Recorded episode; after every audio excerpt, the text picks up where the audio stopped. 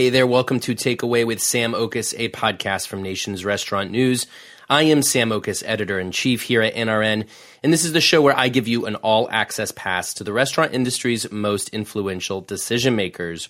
This week I'm talking with Jason Berry, co owner alongside his husband Michael Reginbogin of the Washington, D.C. based restaurant group KNEAD Hospitality and Design, which today has 20 locations across 10 concepts, including Succotash and Mi Vida. KNEAD is another group finding incredible efficiencies and economies of scale through a broad portfolio of restaurant concepts. But part of the secret to its success is the attention to detail it gives each of its brands, as well as the robust benefits that it offers its team members. Jason joined the podcast to talk about how that creativity and attention to detail come to life in KNEAD's restaurants plus how the group is strategically growing its geographic footprint, but also its team. In this conversation, you will learn more about why the intersection of dining and eating is a tough but rewarding category, how concept diversification provides a more stable business model, and why paying for extra team benefits up front has a big payout later on. Jumping now into my conversation with KNEAD Hospitality and Design owner Jason Berry. Also, don't forget to stick around after the interview as I will share my six takeaways from this discussion, actionable insights that you can take with you on the go. I'm here with Jason Berry, the co founder of KNEAD Hospitality and Design out of Washington, D.C. Jason, thanks so much for joining me today. I really appreciate it. Thank you for having me. All right, so Jason, uh, want to get into the story of KNEAD, uh, this group that is soon to be. By the time this this uh, publishes, you will be 20 restaurants strong. Um, so, want to get into the story of how this group came to be. What what is your origin story? What how how did this group come together originally? Well, it's uh, so KNEAD was founded by my uh, partner and husband Michael Reginbogin and myself. Uh, so we I both grew up in the industry uh, throughout our careers. Uh, I've been I'm 51 uh, recently, and so since I was 15 years old, I've worked in food service. Uh, Wendy's was uh, that one of those first positions, and worked my way up uh, in the industry. So have and Michael also grew up in the industry, worked waited tables early on, and worked in some of the some of the biggest uh, most well-known restaurants on the East Coast. Uh, and you know, it's you know, growing up eating out with my dad and uh, Michael traveling the world with his family. When he's originally from Germany. Uh, you know, just had a real have a real passion for hospitality, and we like people, and we like making them happy. And uh, as for, fortunately, I don't get to work the floor as much as I used to, uh, which is why I love openings. We're in the middle of an opening right now, so that's pretty cool. and spending time with the staff and with the guest uh, who are who are going to be coming in pretty soon. Uh, so it's it's just uh, it's sort of just been in my blood, uh, and the industry is is so interesting, but uh, has has been quite the wild ride of a career, and, and, you know you can do so many different things in it, and it's been great. So Michael and I founded the company uh, eight years ago yesterday. It was a eight, yesterday was the eighth anniversary of our first location. So uh, that was a Succotash restaurant in National Harbor with uh, Edward Lee as our culinary director. Edward, uh, a wonderful man and uh, great at Southern food and Korean food. And we opened a Southern restaurant called Succotash eight years ago. Uh, and it kind of just went from there. Uh, opportunities came along and you know, we never intended to only be one restaurant. It's, you know, we do have ambition to be successful financially. And uh, I think that's still okay in America to say that. Uh, and, you know, we knew that we couldn't likely get to be financially successful uh, with one restaurant. You know, you can live, but restaurants have to be ridiculously successful if you're going to live off one. When you think about the slim margins of this industry and the likelihood of failure is relatively high. Uh, and so uh, we, you know, I think what's different about what we do is we design, concept, create, uh, raise money and operate our restaurants with our team. And so there's a lot of people in this industry who do some of those things that are restaurateurs. They don't necessarily do all of those things. So I think that that keeps us fresh and interesting. And also we're able to pivot pretty quickly Uh, we find, you know, first succotash led to the second succotash in downtown DC, and it was a much broader, grander space than the original. You know, went from 4,000 to 10,000 square feet on three levels from one level. So, you know, we then partnered with uh, a well-known chef named Roberto Santibanez, uh, who is uh, probably one of the more well-known Mexican cuisine chefs and Mexican chefs on the East Coast. He and I had worked together at uh, Rosa Mexicano, uh, where I worked before Michael and I started our company. And uh, we had always wanted to do a Mexican restaurant together, and one location landed in our lap. And so we did Mexican, and then we so one thing led to another, uh, and now we have ten concepts. Uh, we have twenty locations, which is ten full service restaurant, eight fast casuals, and two bakeries. The bakeries we partner with uh, Umber Ahmad uh, out of New York at Mah-Ze-Dahr Bakery. Uh, so we have a couple of her locations here that we manage together. Uh, so we're in bakeries, we're in fast casual, we're mostly in full service. That's where we spend the most of our time and that's sort of how we've evolved over the last eight years. And uh, it's been it's been a wild ride. I, I, handle most of the business, finance, fundraising, a little more of the operations. Uh, Michael does all the design. We concept everything together. We make all the big decisions together. Uh, so it's uh, it's a pretty interesting, unique approach to the industry. I think. I, yeah, I totally agree. Um, you know, you talked about that intention for scale initially. You knew you wanted this thing to be not just one restaurant. But did you know you wanted multi-concept, or did you think we'll open one succotash and then maybe we'll open twenty succotashes, or was the idea always to diversify your portfolio? Uh, my state of mind nine years ago. Uh, you know, I think we we definitely knew we didn't want one. Mm-hmm. We also didn't know that one would be successful and would need to be doing something different, right? Because just because Succotash was brand new, it was a new concept. Nobody had ever done it before. We, we came up, my mom came up with the name and we found Edward Lee, who was kind enough to work with two guys that didn't have any restaurants but had a lot of experience. Uh, and so, you know, what if that relationship had gone south and he was not a pleasant person to work with? Well, then why would we do more succotash? So you hope for the best, but if I had, if I can go back to what I was thinking then, it was, well, we'll do one of these, see what happens. Maybe we'll get lucky and do another one. Uh, but I think the goal was always to have many of something. If not one thing, then a bunch of different things that I know we'd have 10 concepts now. And I wouldn't advise it. I don't think it's a very smart thing to do going into. It sort of just happened organically. You know, when uh, our landlord uh, approached us in 2017. There was a dirt lot in front of the north gate of Nats Park in DC, uh, and they were building a 15 story residential, you know, a um, class A residential apartment building with retail literally at the opening of Nats, Nats Park in a neighborhood that was fairly run down, crime ridden, and being reinvigorated and rejuvenated. We said yes. There was no building there. Well, we couldn't do a succotash. We already had two. We couldn't do a mi vida. We already had that, and they were all too close to do again. So we had to, if we wanted to do it, we had to come up with something new. And that mm-hmm. restaurant's now called Gatsby, and it's an upscale diner, and it has a uh, Mah-Ze-Dahr bakery uh, as well. That location. So really, it's about there's an opportunity in front of you. Do you do what you have to make your life easy, you know, or do you do something new? And doing something new is about 10 times harder than doing something you've done before.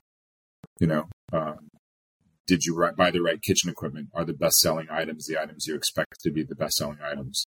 Uh, does the do the finishes that you selected have durability for those guests who are not so kind to your space? Uh, can you get more of those chairs when you want to do another one? Is that light fixture still being made? Uh, you know, there's a million questions that are much easier to answer if you've done it before. So it's incredibly tiring to repeat what you've done or to create something new. Right. Uh, it's, and it's also less exciting to create to repeat what you've done because it's you've done it right. You're copying, right. you're xeroxing to some degree as opposed to writing a new story. Uh, yeah, both are great, but Uh, you know, the concepts we love are the ones that have rep, the, the rep, uh, we can repeat them. Um, and they're successful. And, you know, watching people walk in and pay for what you've created is amazing. You know, yeah. You know, wow, you did something that people want to pay for. That's pretty cool. You've created something. And that's, there's no replacement for that feeling. Uh, so that's a lot of fun. Well, especially, I mean, it strikes me you've kind of hinted at it, but you and Michael are creatives. I mean, he, you said he does the design, so I imagine he's extremely creative. And as a creative, to your point, there is something enormously satisfying about creating, and that sort of necessitates that hard work you put into to, to coming up with something original. And I, and I did want to touch on that design part because your your company is called KNEAD Hospitality and Design not just KNEAD mm. hospitality. So clearly, design is a very critical component here. Can you walk me through why? Why is that so important that it's part of the name? You know, uh, Michael's passion is design, whether it's houses or restaurants or other people's uh, other other companies' uh, approach, other restaurants' approach. You know, architecturally, it's just it's just a passion of his. And, you know, we wanted to be different than everybody else in the industry. We wanted, you know, most restaurateurs don't create their concepts. They'll say, Hey, I have an idea for an Italian restaurant. They'll go talk to an architect and an interior designer and say, Hey, help me create this. Show me what it's going to look like. Show me the floor plan. Give me a rendering and pens and color it in and show me what my restaurant's going to look like. We approach it with we go to the architect and say, hey, here's the restaurant, here's what we want it to look like. Let's work together to create this, right? But it's all in Michael's head from a from a visual perspective. And then I spend an enormous amount of time. You know, we create all the menus with our chefs. Um, you know, when, with Edward Lee, we told him what we wanted, and then he made it, and it was amazing. Right? Mm-hmm. We can't do what he can do, but we knew exactly we wanted the baby back ribs, and we wanted shrimp and grits, and we wanted chicken and waffles, and we wanted it, uh, you know, he wanted a Korean version of chicken and waffles, and we said, great. You know, we wanted uh, mashed potatoes and we wanted cornbread, and we, we knew that we wanted certain things done a certain way because they're the thing, the way that we think it'll be done best. And then you work with somebody to to bring your vision to life. So you surround yourself with specialists. Um, but the guts of what we do is us, and and you know, um, we have now a thousand employees, and uh, the creativity comes now in putting the right people in the right place with the right management team. And uh, the creativity for me comes in, you know, how am I going to raise money for this concept, and how am I going to structure the the investment for those that are interested in being a part of this. And are we going to go out to friends and family? Are we going to raise debt? Are we going to, um, you know, use gift card funding? Uh, are we going to do a license deal or a hotel deal or a management deal? And so for me, the creativity comes in more of the structure of what we're creating. And Michael and I meet in the middle. And I think that we bring a lot of diversity to what we do. I also think diversification is a really important thing. And if we only have uh, Mexican restaurants and you know, obviously, I don't think this is going to happen, but if the U.S. goes to war with Mexico, maybe people wouldn't eat in Mexican restaurants as much, you know, maybe or yeah. at all. Or all your eggs in that basket. Yeah. So if you have diversification, and you know, our we're in the casual fine dining space. We are not fine dining and tweezer food, and we are not in fast casual only. We're in the middle, and I think the middle is the hardest place to be. Hmm. You know, if you if you ask Thomas Keller, um, if every one of his guests is going to show up tonight, the answer is going to be yes. Nobody misses a meal there. And he knows what everybody's having and, the order that they're having it. And he has seven runners delivering seven plates to each table. Right. So I'm not saying what he does is easy. It's not. It's at the highest levels. But there's something to be said for the guests showing up on time in a good mood to spend 300 bucks that they're not going to miss and knowing what they're going to have in the order they're going to have it makes it a little easier. And on the other end, you know, fast casual is very high volume. Um, and it's a little simpler because you have no front of the house. You have no servers, you have no greeters, you have no runners, you have no bussers. Sometimes you do, depending on the concept, but you know, servers and bartenders and, and those that that adds complexity to an operation. And we sit in the middle. Casual fine dining is your, some percentage of your guests aren't going to show up. Um, they're this is a this is a they may be dining and they may be eating.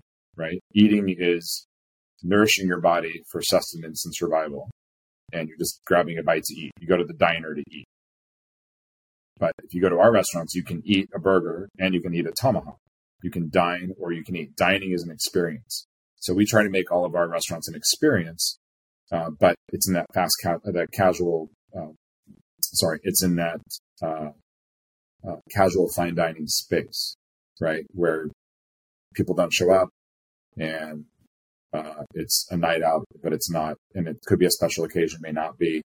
And you don't know what mood they're going to be in. You don't know what they're going to order. You don't know how they're going to order it you know, so there's a lot of complexity in an operation like that. And that's where we spend all of our time for the most part. So that space in the restaurant industry is ridiculously difficult and uh, challenging, but it's also a lot of fun. Uh, so I, I, really do love what I do, but we've picked the hardest part of the industry, in my opinion, to do it. Yeah, it's so interesting. I've never really heard somebody explain it that way, and that makes a ton of sense. But of course, I have to ask the follow up why do you choose that corner of the industry if you find it the hardest. You also mentioned the word experience, and you know, based on what you've said about the importance of the design and the experience that they're having, I imagine it makes the experience all that more important when you are occupying this hard, very hard to operate corner of the industry. So I guess, so I guess first part of that question is, is why did you choose that part? And second part is, you know, what is what is distinct about the experience to make sure you're overcoming that hurdle of it being sort of a difficult corner of the industry. Well, why did I choose this side of the industry? I, I think I just like a challenge. And it's also how I've grown up. You know, every restaurant I've ever worked in except fast food was, you know, when I when I joined California Pizza Kitchen as a server in 1991, there were 14 restaurants in LA and it was a really cool place to eat. You know, it was the place to eat and it was you know, 100 bucks for two people. And it was an experience, yet it was uh, on the casual side. So it's just where I've grown up. It's what I know. And up until COVID, uh, you know, kicked us all in the butt, I recognized that people have to eat. And I didn't want to spend my time at the highest price point in fine dining and sort of that stuffy genre. And I didn't want to spend my time in sort of fast casual. I really wanted to spend my time where I thought, economically speaking, people can afford to eat out. And if you, if you, if you have restaurants in that sort of price point of, you know, roughly a hundred bucks for two people for dinner, you should only, you should be able to survive regardless of the economy. Right. So we have a, a good way to toe the line. And with diversification, we have all these different concepts. We have steak, we have uh, Southern, we have Tex Mex, we have Mexican, we have French. And so with that diversification and price point, we should be able to maybe one year one will do a little better than the other, but at the end, you it evens out over time. You know, Americans love French food, right? It's just a thing. It's it's it's where there's been a bunch of French restaurants opening in DC, a lot more than usual lately, and that's it's on a trend. You know, we've got two of them, and so uh, having that diversification uh, also helps quite a bit. So I, I think that's a lot of um, a lot of it, and I, I also think that to be a great restaurateur, you have to be good at so many different things. You know, if you think about American business and you think about business anywhere, actually, if you are a flower shop, you buy flowers, you put them in a vase, you design the floor, the arrangement, you sell it it's complex, but they're not manufacturing their flowers in the flower store, right? We buy our raw materials, we manufacture them into a product, which is a meal or a beverage. We hire, you know, skilled technicians to manipulate those raw products into something else.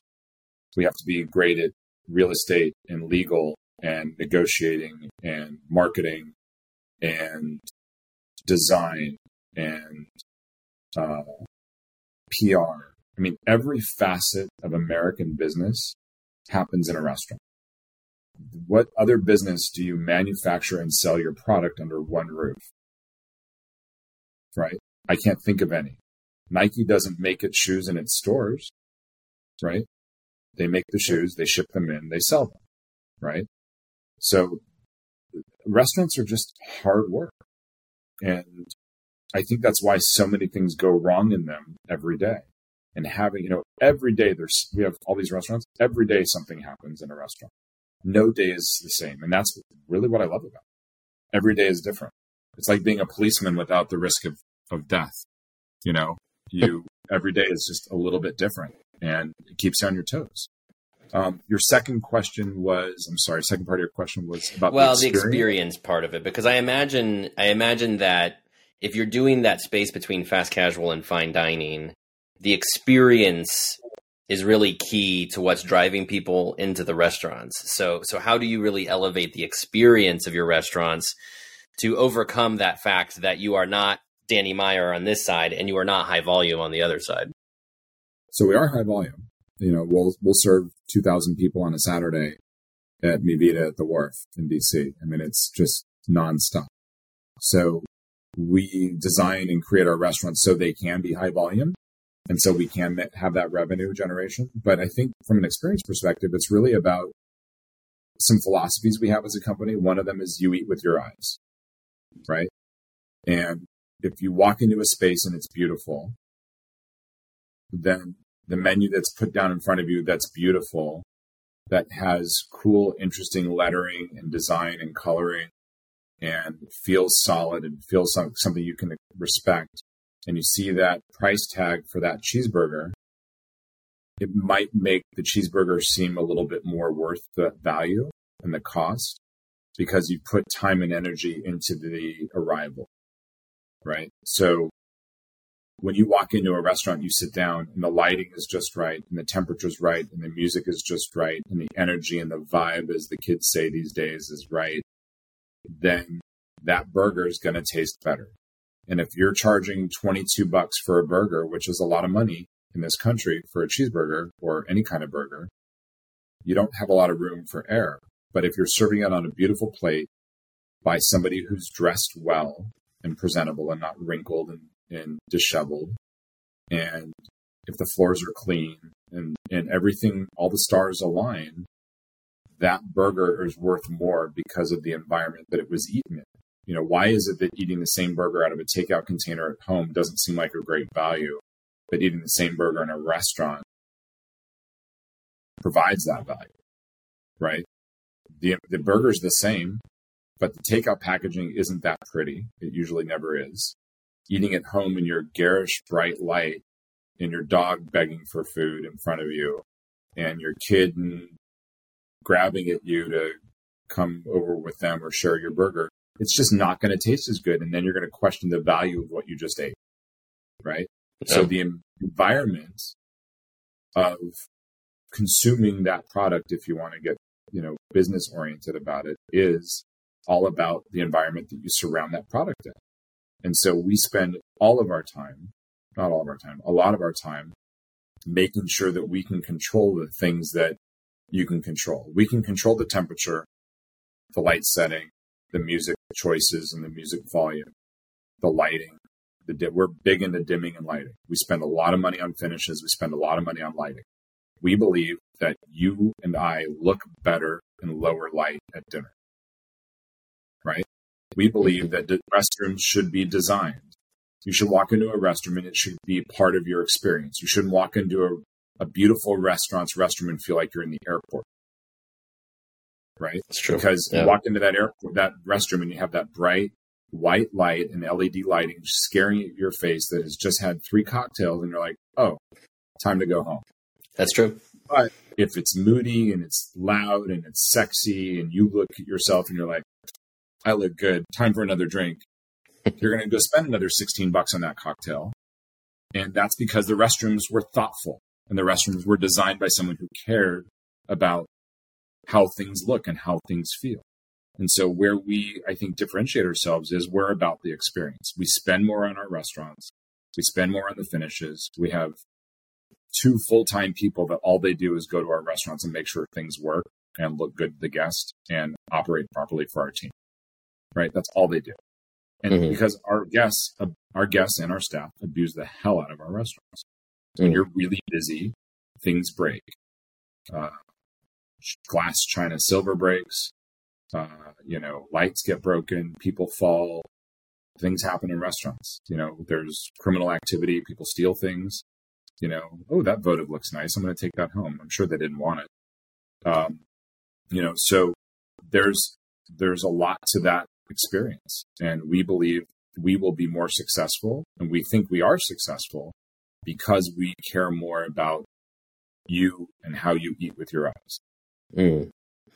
Yeah, that makes a lot of sense. Is there a um, does that elevate the importance of geography for you? Because you know, I've been thinking you've been talking about too, sort of the diversity diversity of your portfolio, which I imagine helps you stay flexible in terms of developing a concept according to the real estate available to you. So you mentioned your restaurant outside of Nats Park and how you had to develop something new because your existing concepts were were too close.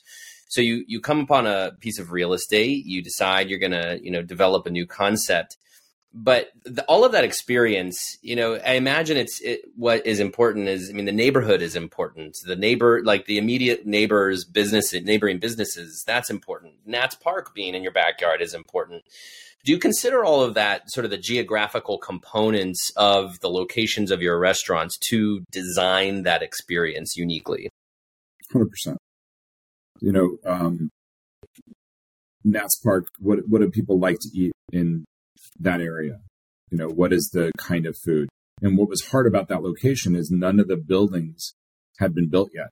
There's now mm. like 10 apartment buildings and there were none. So who's your demographic? Don't know. They don't, they don't live here yet, right? We know who goes to baseball games. People that like baseball. What do they eat at baseball games? Well, burgers, dogs, beer, you know, food's getting to be more important in stadiums these days, so that's good. And then, you know, Nats Park is adjacent to the Navy Yard, where there's a bunch of really interesting restaurants. Which of those restaurants are doing well? The brewery, uh, forgot the name of it, but it does very well, right? There's a fine dining Lebanese restaurant that does very well over there. Uh, other restaurants like the Italian place on the waterfront, not doing so well. So looking at other people's successes and failures or lack of volume gives you an idea. But we wanted to do an upscale diner, and we thought, well, what's safe in America when you don't have a real demographic? And at the time, there were a bunch of office buildings, people who lunch. Uh, this is, you know, again, we signed this in 17. It was supposed to open in April of 20. And then COVID happened in March of 20. So the restaurant sat empty for a year. And we opened in April of 21. So, hmm.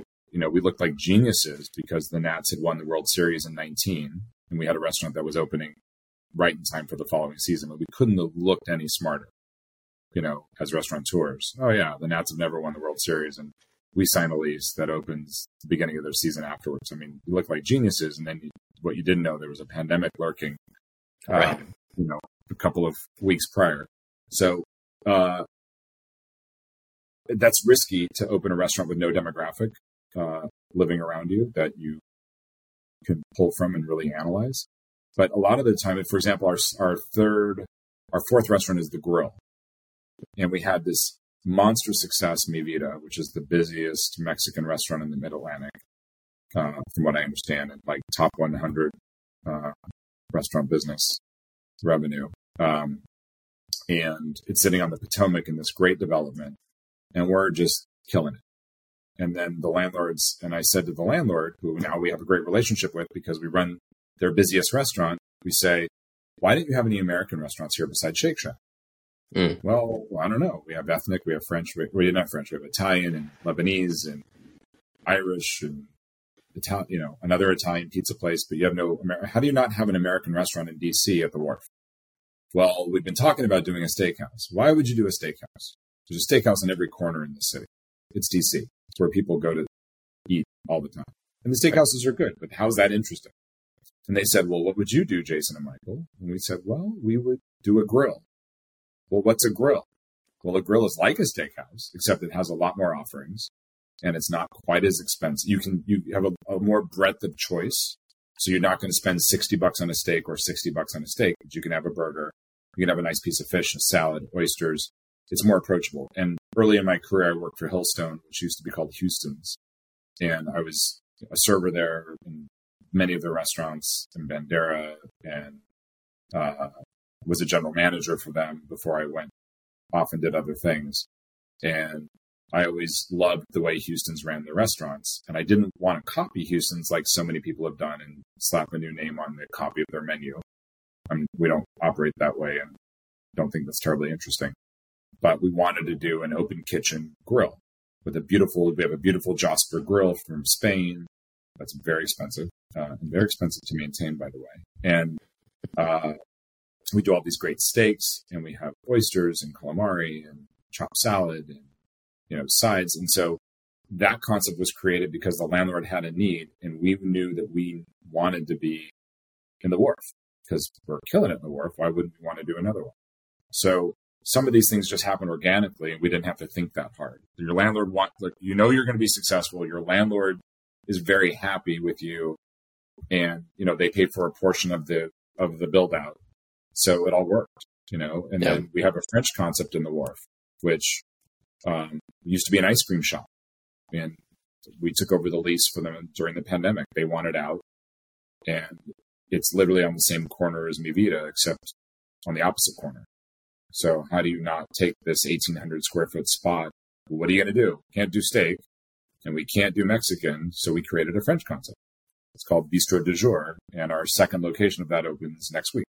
So most of this concept concepting has had, we've been able to cheat a little bit because there was no French at the wharf. There was Italian and Lebanese and Irish and Shake Shack. Well, French. How about French on the waterfront? Right. So mm-hmm. that was fairly easy. Now you got to con- now you got to find a chef. Now you got to design it. You know, so that was challenging. Um, but it's always challenging. But that's fun. Right. Well, and you you were kind of joking before, but I probably there was some some honesty to it where you were you said you don't wouldn't recommend people do ten concepts uh, because that's a, that's a lot of concepts to to balance in your portfolio. But I mean, does that mean are you guys thinking about like scaling from here? You invest in the concepts you have, or are you still interested in as a piece of real estate comes up and you know none of your existing concepts work for it? You, you still would go for it and design something new. Yes. uh, if I have to choose between something I know and something I don't, I'm going to do something I know. Mm-hmm. Right. If a piece of real estate is so great and you got to have it, you come up with something new and we know we can do it. We've done it many times, right? There was a space uh, in DuPont Circle that used to be called Bareburger uh, on Connecticut Avenue. And we coveted that location for many times. We lived nearby. And it was a cozy sandwich shop. Then it was Bareburger, and Bareburger closed during the pandemic. And it turns out a good friend of ours bought the building and said, I'm not buying this building unless you guys will put a restaurant in. And we said, wow, we've loved that spot forever but we couldn't do any of our other restaurants there. So we created a Tex-Mex concept called Mi Casa. And it's been open for two years. And it's you know enchiladas and fajitas and burritos and what Americans generally think is Mexican food, but it's really more it's Tex-Mex, mm-hmm. and it does great, and it's a lot of fun, and I love eating it. Um, so um, I don't recommend. I think the complexity. So if we have restaurant week, which we did two weeks ago, well, if you have 10 succotash restaurants, you can do one menu and have it in all 10 restaurants. If you have 10 restaurants and 10 concepts, then you have to do 10 restaurant week menus. That's right. And it's pain in the ass. Yeah. It's, you know, and there's also, um, and that's fun for someone, but it's not fun for everyone. Um, but we run all of our restaurants the same, other than the food, beverage, and design right? So we run our doors the same, we run our kitchens the same, our infrastructure is the same. The way we process invoices, the way that we, and, and we, so we get scale and, and, and economies of scale with, you know, our broadline distributor, for example, we get deals because we all buy chicken. Right. Right. We all buy tequila. Um, so we can take advantage. And so even though we're not probably able to take advantage, if we had 10 Mi Vidas, we'd be the biggest buyer of avocados on the East Coast. Well, because we only have three Mi Vidas, we're the biggest buyer of avocados in DC, right? Well, that gives us scale, mm-hmm. not as much, but um, you know, if the same guy's cleaning all of our hoods, probably get a better deal from him because he cleans 10 restaurants and knows that if he screws up one of them, he's not, he's going to lose 10 restaurants. And that's a lot of, a lot of his accounts. So I think you still get a lot of the scale and benefit of multi concept, um, but you get an enormous, uh, a lot more complexity because of it. But you know, now we train our servers and bartenders in one location for the whole company. So all of our servers for all of our restaurants go to the same training class because service is the same in all restaurants, except the food and beverage are different. You know, in a pinch, when you're looking at a Saturday night and a server calls out and you have four tables staring at you closed, you can borrow a server from another restaurant who knows toast, who knows our standards. They don't know the food as well, but they all run the same way. It's all order fire. It's all, um, you know, the, the, the best selling drinks are the generally the same kind of best selling drink in each restaurant. We have a punch in every restaurant. Punch is always number one. Hmm. You know, so there's some things that you know you may not know the table numbers, you may not be as helpful, but are you going to lose two thousand, three thousand bucks in revenue because you lost a server for the night? No, maybe lose a few hundred bucks because they weren't as good or as fast, but I'll take that over nothing. And so there's a lot of it now at our size and our scale, we have some advantages that other restaurants don't. You know, if you have a single restaurant and a server calls out, well, who are you going to borrow from? The owner's going to wait tables, right? You know, or the manager. So yeah, you know, there are some benefits to what we do as well. Yeah, it's you know efficiencies. Uh, this year we've been talking. Way, don't get me wrong. You know, sure, definitely yeah, sure. Yeah. Yeah. We've been talking all year about efficiencies and, and I, I, think that's one of the things that I'm is most interesting about, you know, groups like KNEAD, which is the ability to achieve efficiencies uh, at that scale, but still having the sort of independent spirit, the independent restaurant spirit, um, which, you know, absolutely what you were just describing seems like it's totally aligned with that. Um, I wanted to talk with though too uh, about going back to this idea of keeping flexible with your concepts and with the real estate and adapting to the neighborhoods. It sounds like everything you're doing, you're very oriented intentionally around DC. I mean, are you trying to because with the the flexibility of concepts, if you were all in on succotash and you had ten succotashes, you would saturate DC after 10 restaurants, right? At, at that point, you have to leave DC. Yeah, uh, yeah, a necessity, yeah. right? So I imagine some of this, the diversity of concepts and, and creating new concepts, is is helping you to uh, saturate DC even beyond that, right? So was that intentional? Are you guys looking specifically to make that impact in DC? Well, so when I worked, so prior to going off on our own, Michael and I, I worked for Rosa Mexicano, which um, I joined Rosa uh, when they had three restaurants. DC had just opened in 2004, and I stayed there for 10 years. And uh, I joined as a regional uh, manager, you know, supervising a couple of restaurants. They only had three.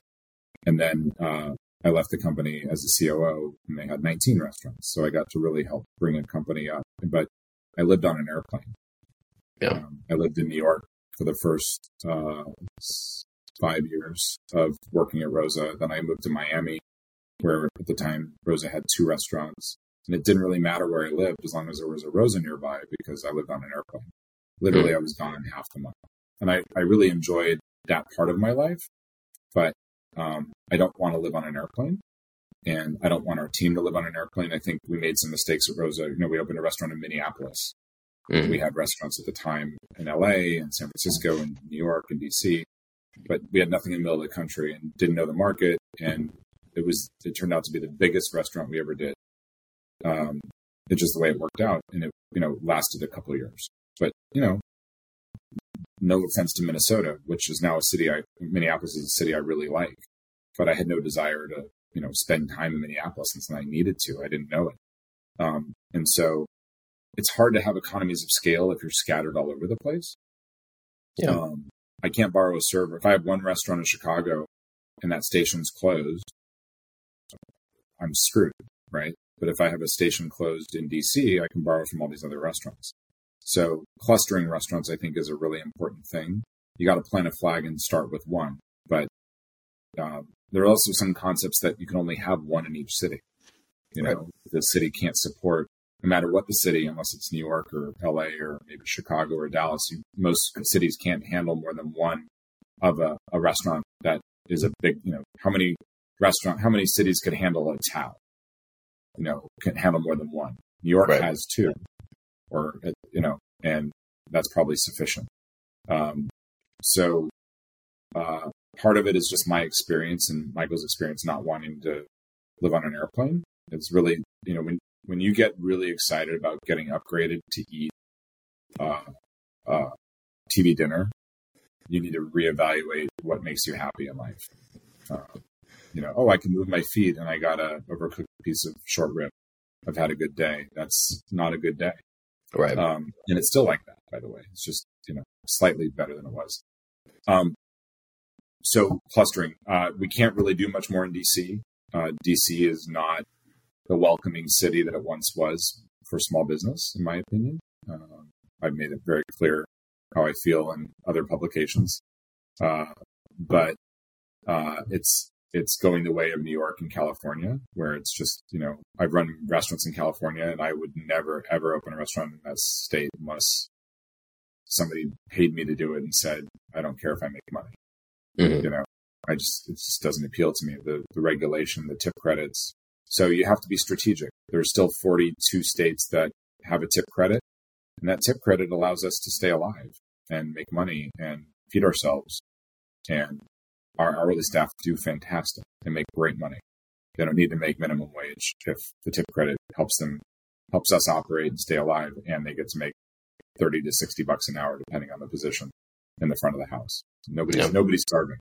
So, um, we have sort of, other than, um, this last deal that we've signed in DC, um, I don't anticipate doing more here. I think we've kind of done what we can do.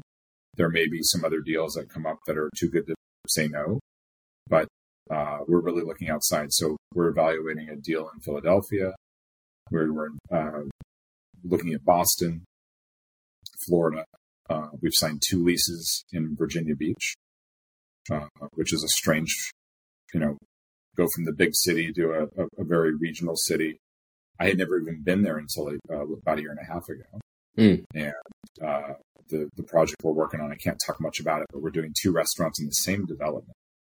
You know, so talk about planting a flag 100 feet from each other with two of your concepts. Um, so, but I, I think about that every day. I'm like, okay, so I've opened many restaurants outside of our home city in my life, so I know what I'm getting into. But now we got to house, you know, 20 people for a month in a hotel, uh, four hours from home. Uh, we've got to figure out per diems. We've got to figure out what team we really need to figure out how we're going to hire this management team and how we're going to train them. Right now, we got to get them back to DC to train in the concepts that we're going to open there. So all these logistics and you know all that just opening a restaurant outside of your home city probably adds the way we do things two hundred thousand dollars to the reopening expenses. Yeah. yeah. And our landlord is fantastic and excited to have us and making it worthwhile for us. But it doesn't cost me that when I open a restaurant in DC. There's other expenses, but mm-hmm. not that. So yes, we're looking outside of DC, but we just have to be smart. Uh, we're looking at airports. We're looking at hotels. We're opening our, our first hotel restaurant next week, our bistro that we're doing here in DC. So we're finding interesting partners to do th- interesting things with that are not traditional restaurants. And I think, again, diversification. You know, why are we going to open a, a Gatsby restaurant at Dulles Airport? You know, it, it makes business sense. And it's something we haven't done before. And I don't have to operate it. I'm not going to be the, True. we're not going to manage it. We're going to, it's a license. So we get some of the benefits uh, without, without doing most of the hard work. True. The hard work is in the operating. So we have a partner there that um, that's what they do for a living. They run independent restaurants and airports. They're experts at that. I am not. You know, I want to open uh, restaurants in the UK and in Sydney and in cities where I think our concepts would do really well, but I don't want to run them. I don't know English law and Australian law.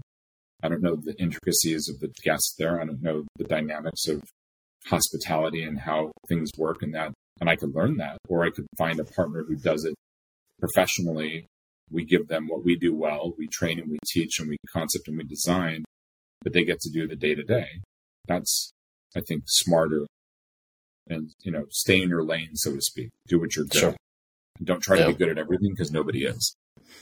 That's the backbone of franchising right there, right? Um, you know, you want to be, you want to scale, but you don't want to have to be the one that's doing all of them. So it's, it seems like that would be a, the kind of model you're, you're shooting for. But I imagine too, when you go into these cities like Philadelphia, Boston, Virginia Beach, even, you must see, I mean, if you put, you plant 20 restaurants in DC, Virginia Beach is certainly not going to be 20 restaurant opportunity, but you must see so much opportunity in cities because you've got it's like a, a, quiver full of arrows, so to speak, of the concepts mm-hmm. that you can go into a city and just pop these things all over. Do you think in those terms? I don't know about pop these things all over, but I do.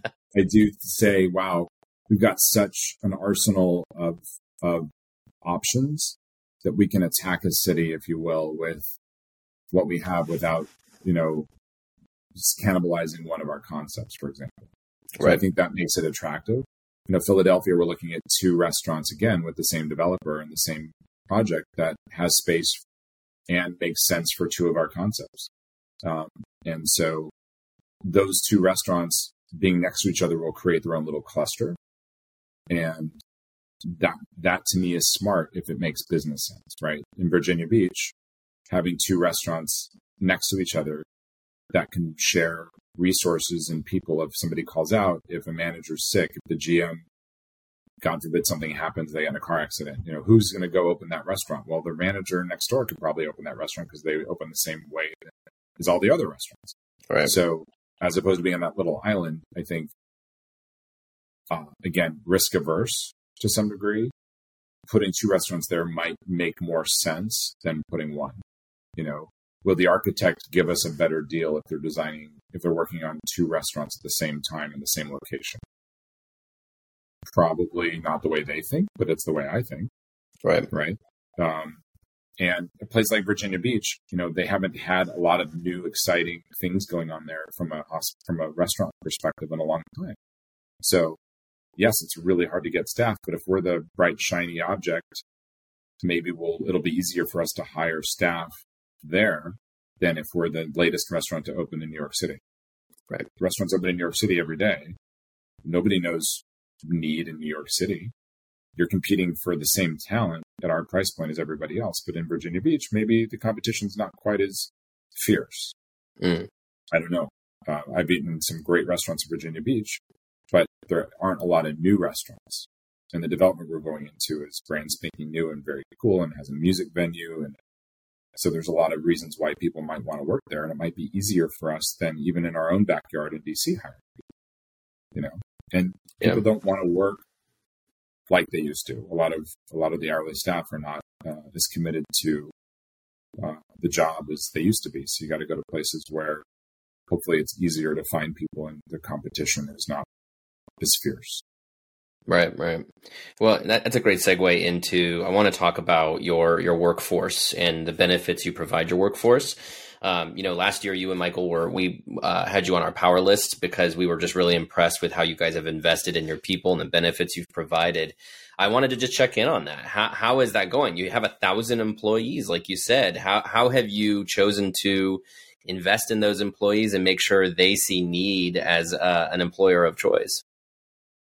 So, um, you know, we have a couple of big programs for our salaried teammates, um, and I and I think that's where the industry has been hit the hardest. I mean, it's been hit hard everywhere, but we're finding, you know, since since sort of recovering from the pandemic in early 22, finding managers and chefs was the really tough part. You know, people don't want to work on their feet 50, 60 hours a week for sixty, seventy thousand dollars a year, and inflation is taking care of that number, and it's higher now.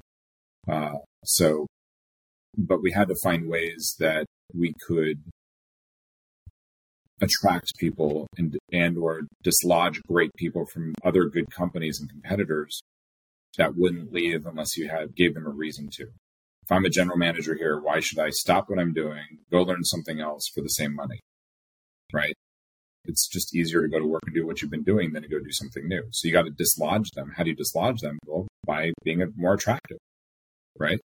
And so the two programs that we've been working on, one is called Four Days at Work, which is not a four day work week in the traditional sense because A, we don't guarantee it 52 weeks a year uh, because the restaurant industry is a restaurant industry. And if one, somebody calls out, we might need you to work out fifth day or somebody resigns or somebody's in training. So we don't tell people it's a guarantee.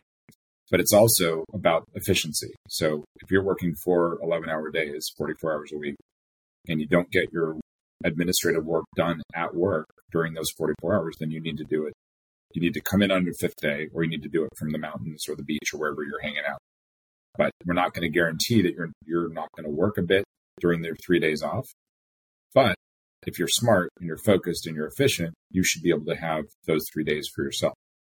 And so we've we've lowered the minimum threshold. You know, when we used to do offer letters, we'd say your work week is 55 hours a week, and it would end up being you know 60, 65 by the time you're said and done, and you shoot the shit with six people on your way out, and wow, it's I've been here 13 hours instead of 11 or 12. Uh, so we've reduced the hours per day and taken a day out of the week, and we've been testing that in a couple of restaurants, and the feedback from and it's it's not for the executive chef or the general manager. We're not quite there yet on the key leader in each side of the restaurant, but we've been testing it and it's been it's been embraced well, and the turnover has reduced. Mm. Um, and so we're, but you can't start four days at work unless you are overstaffed with managers and chefs. Because if you have a three manager team at 15 shifts, well, to give everybody a day off, now you need four managers working four shifts, which is 16, right? So now I'm going to, but and you're going to have to pay them the same salary, right? So now we're paying them, let's just say 75 grand a year times four in both the front and the back. Now you're $150,000 a year over plus benefits and taxes. You're 175, right? So why is that worth it? Well, we believe, and I think it's showing, A, that turnover is lower and uh, there's something called institutional knowledge, right? Institutional knowledge is what you learn in your business that you take with you when you leave. That when you're replaced, that takes that person a long time to learn, right? You know, you work in a restaurant for five years. Your replacements, how long are they going to take until they're as good as you were and they've seen all that you've seen? A year? Maybe. Maybe you ran the door like a champ and you knew when you could push it and you quote 20 to 30 minutes when your replacement quotes an hour. Well, how many of those people have walked out the door and not eaten in your restaurant when they would have been seated in 20 to 30 minutes had the pro been there and the person with all that institutional knowledge? I can't prove with numbers that I'm right, but I know I'm right. Mm. So do you pay for it on the front end by having an extra person on in the front and the back? Make your team happier, make their personal lives better, make it so that when they leave, they have to work five days a week somewhere else. And then they get sticky, right? They want to stick with KNEAD. And if you get tired of Southern, I'll put you in steak or French or Tex Mex or a diner. So you're not going to get bored here. We have managers that have worked in six different restaurants in the same city, but with the same company. So now you have people sticking around longer. Uh, if I hire a manager at 75 grand and I got to pay a recruiter who found me that manager 15%, let's call it 10 grand, then I train them for four weeks, right? That's 1500 a week. That's six grand. I've spent $16,000 on that person and I don't even know if they're any good. I think they'll be good, but everybody interviews pretty well for the most part, right? It's what, what happens after the interview is whether you find out if they're any good. So you spend sixteen thousand dollars to find out you hired a turkey, or you can spend and and if you recycle all of your managers and chefs because turnover in this industry is high, if you if you turn over those six people in that original example, right, at sixteen thousand dollars each per year, you know you're a hundred grand a year right there in turnover plus what lost revenue, or what about how they set up the floor plan with servers that shouldn't be in that section, or what if they over order, or what if they don't know how to make the fried chicken properly? Right. So you have this learning curve, and who pays for that learning curve? The restaurant does, either in higher costs or lower revenue. So is that $175,000 a year worth it? It's starting to sound like it is, right? And so that's the philosophy from a business perspective on four days at work. But it's an investment, right? And if somebody leaves, everybody just goes back to five days for a couple right. of weeks while we find someone else, which is what they're getting paid for anyway. Yeah, it's not as fun. But if we if there's 52 weeks in a year and you can give 40 42 of those weeks at 4 days, you've given somebody back a month of their life, month and a half. Right? Who wants to leave a company that does that for you? Mm-hmm. I don't. Right? So right. there's that program and then we also started something called KNEAD Life and Style Benefits, which um, we created because we're testing this program and everybody's getting jealous of the restaurants testing it. And now you've got, well, I want to go work there so I don't have to work four days. Okay, now what are we going to do? Now we created this problem. So uh, we created life, KNEAD life and style benefits, which is depending on your position or how long you've been with us, you get a certain allowance per month to spend on things, right? So um, you get parking. If you don't drive a car, you get um, Uber or Lyft or whatever, um, or or Metro if you drive ride the subway. You get an allowance towards dining out, towards entertainment, towards uh, grooming, uh, towards the gym, towards clothing, right? So it's it adds up to about ten thousand dollars a year all in. And if you have balance in your life and you get your nails done or get your hair cut or buy a new shirt or go to a concert, hopefully that bleeds into your professional life and you're a, more, a happier person. Hopefully. Right. Yeah. So if we take on some of that expense, you have more balance. You come to work, you're a happier guy or gal. And then guess what? Your staff is a little happier because you're a little happier. You're not the jerk you used to be. Right? Right. And then your staff's happier. Guess what? The guest is happier. Right? So one of our philosophies in our company is happy management, happy staff, happy guest. This is not rocket science. If you treat people well, they're going to do a better job. If yep. you take care of the people who are taking care of the guest and they're happy, the guest is going to be happy. That server is going to go a little bit more out of their way to take care of them. That cook in the kitchen who's making the mole enchiladas is going to put a little more love and care into that dish.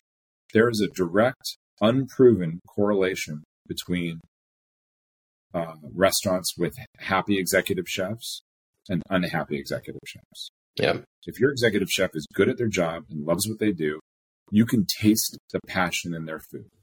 I don't know how. I do know why, but I can't tell you the, the mechanics of it. But I used to work at Rosa. We had 19 restaurants, and the best chefs who were, had the best personalities and the happiest staff, their food just tasted better. Same damn recipe, just made with love. And food made with love tastes better. Drinks made with love taste better. Service provided with love is better. So this is, we're in the hospitality industry. Yep. You take care of your staff, they'll take care of everything else. And that, you know, Danny Meyer said it best, you know, the staff comes first, the team comes 1st mm-hmm. and, and, that's what's what matters. So those yeah. are two of our programs that we've rolled out, um, and they're successful, and we want to continue to roll them out. It's expensive, but we believe it pays for itself. Yeah, an investment for now, sure. And now we have a hundred and we have a thousand employees. I think about 110 of them are salaried, and we're pretty much fully staffed. Not going to. Um, it's incredible. Yeah, and not, not many restaurant groups of our size can say they're fully staffed. Right. Um, and uh, it's a it's a it's just the pressure that takes off of our regional managers and our corporate chefs is amazing. They're happier because they don't have to go fill in when it's a busy Sunday and they've earned their Sundays off. They've been in this business as long as I have. They don't want to work Sundays. They want to be at home. Right. Nobody wants to work Sunday. Right. So you don't have to go fill in and you're the corporate chef at a restaurant because you're staffed. You're happy. You're a happy guy. Absolutely. Yeah, well, Jason Berry, co-founder of KNEAD Hospitality and Design, inspiring story and incredible to see your success and very excited to watch your continued success. So thanks for joining me on the podcast today, Jason. That was my interview with KNEAD Hospitality and Design owner Jason Berry. So, what should you learn from this interview? Here are my six takeaways. My first takeaway is that developing a new concept is much harder than replicating an existing one, but might be the right decision based on your available space.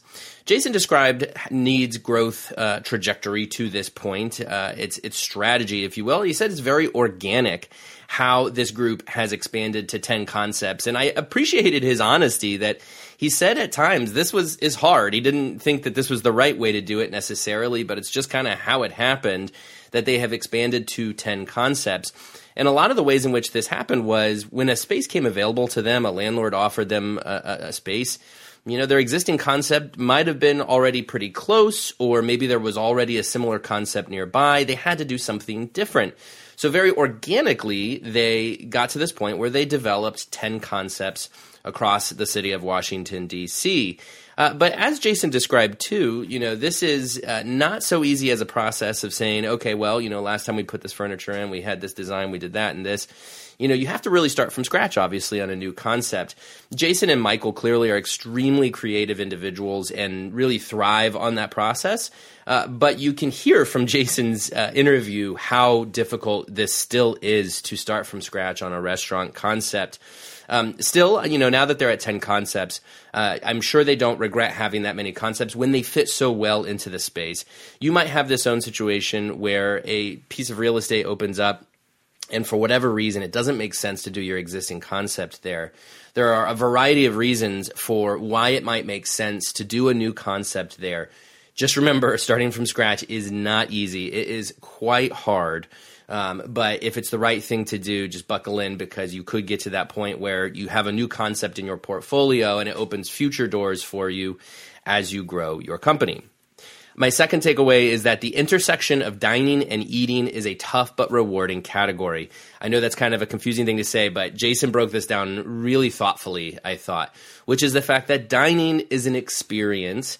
Eating is for sustenance. On the QSR and fast casual side of things, you have eating. People just need a meal. They need three of them a day. They come to your restaurant for a quick meal. That's all they want out of it. Something quick, valuable, tasty. On the other end of the spectrum, as he used Thomas Keller as an example, you have restaurants that are an experience. Very expensive, very fancy, but memorable. And art, its food is clearly um, something that can be elevated to that just once in a lifetime kind of experience. And, and Jason said KNEAD is somewhere in the middle of those two things it's on one hand pulling in these experiential components, but on the other hand, it's also got concepts and menu items that are more leaning toward just that sustenance, need a quick meal kind of a thing. And as he explained, that's a hard place to be because you can never really quite figure out that perfect algorithm for do we lean more this direction of uh, quick, valuable, uh, you know, sustenance, or do we lean more toward this experiential, high quality kind of experience? Uh, but at the same time, even though it's hard, Jason says it gives them a great amount of flexibility and a great amount of creativity to exist there because they can pull from each side of things. They can pull from the experiential and they can pull from the other side, which is, you know, a quicker, um, more sustenance kind of experience. Um, and I think this is really interesting tip for other restaurants to think about because if you are a fast casual, you might think about ways of bringing yourself further on that spectrum toward the experience if you are already a very high quality experience, you might think about ways to bring yourself more toward on the spectrum toward that uh, that more just eating as sustenance kind of experience, and find that perfect balance that's going to really reward your customer. Ultimately, and you know, as he says, Thomas Keller always knows somebody is going to show up for his meal because they booked it months in advance and they know what they're getting into. Uh, and simultaneously, you have a fast casual. They're getting a ton of volume if they're in the right, you know, in the right um, restaurant because they've got foot traffic or, you know, whatever. A lot of people coming by to grab a quick meal. When you're in the middle, you don't have that predictability, you don't have that volume, and you're trying to kind of bring both of those two things into sync to to have a successful business. Um, but when you get it right, it really sounds like there is magic there because you can access the entire dining uh, public and provide something for everybody. Uh, my third takeaway is that concept diversification provides a more stable business model. So this diversification of experiences and, and menus that they have at KNEAD, um, you know, you, they have a Mexican concept, they have a French bistro, they have succotash, which is more of you know Southern style. Uh, obviously, a broad variety of menu types, cuisines, and experiences that they have. But Jason explained this helps them because you know you might go through a period of time where people just maybe they don't want Mexican food, maybe they don't want this French bistro Maybe they don't want that high end experience and they want something that's a little bit quicker. And with a diverse portfolio of concepts, you know, you're not riding those trends so, uh, you know, fiercely. You know, you, you, you have some other concepts that are experiencing the high when the others are experiencing the low. And I, I thought that was a really fascinating, way to put that, that it all in the end finds a balance when you have this um, diversity of concepts in a way that is very successful and ultimately stable for the brand or for the company. And the last point to that, too, is Jason explained how you can also be risk averse with this concept diversification because if they have a landlord that comes in and offers them a great piece of real estate and you know there's already a southern uh, style concept next door so they can't put a succotash in there but they do have a mexican concept they, they could drop in there or even better maybe a landlord comes to them and says we have three storefronts that we want to fill KNEAD can come in and fill all three of them instead of just choosing one so there's a lot of benefits to that diversifying your portfolio of concepts that are uh, really smart to think about if that's the direction that you plan to go in my fourth takeaway is that customers eat with their eyes, and the visual details besides the food matter. I, loved this, and, and we got into this in the conversation how design is part of the name of this company KNEAD Hospitality and Design. Uh, and, and, it sounds like Michael really leans more on that side of the business, whereas Jason um, takes care of a lot more of sort of the business side of things.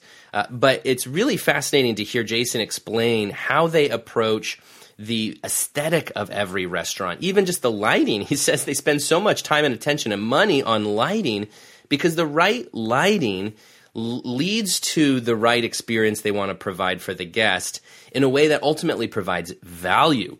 That's such an interesting concept. He used the example of like a $22 burger. On the face of it, you say a $22 burger, that's not valuable. I don't want that and if you go to do a takeout and you, you do takeout, and grab a twenty two dollar burger and take it home, and, and, you know you said yeah, the conditions at your home aren't right, maybe it didn't travel well, you're not going to think that twenty two dollar burger is a good value. But if you're sitting in a really nice restaurant, the lighting is perfect, the music is perfect, the mood is perfect, twenty two dollars might seem like a value for that burger. I think that's a really great point and something to think about. I'm sure you don't have a sterile environment in your own restaurant, but maybe you don't prioritize some of the visual aesthetic of your restaurant like you should.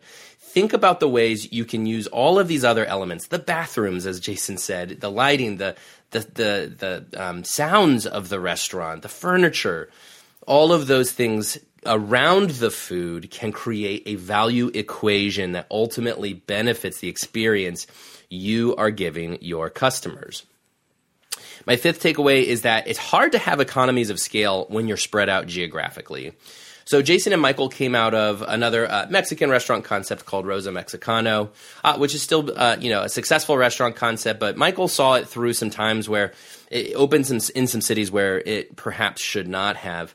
And as he explained, you know when you do that, you lose the benefit of those economies of scale. That if you are clustered in one city or one region, you can leverage things like you know maintenance labor models uh, where if one uh, if one restaurant needs a team member to fill in they can pull from another restaurant if one restaurant's in dc and one is in minneapolis you can't do that uh, obviously that goes for a supply chain too when you stretch your geographic footprint far you're losing that ability to maximize the economies of scale. And that's why, for KNEAD Hospitality and Design, they have focused so much of their growth to date on Washington, D.C.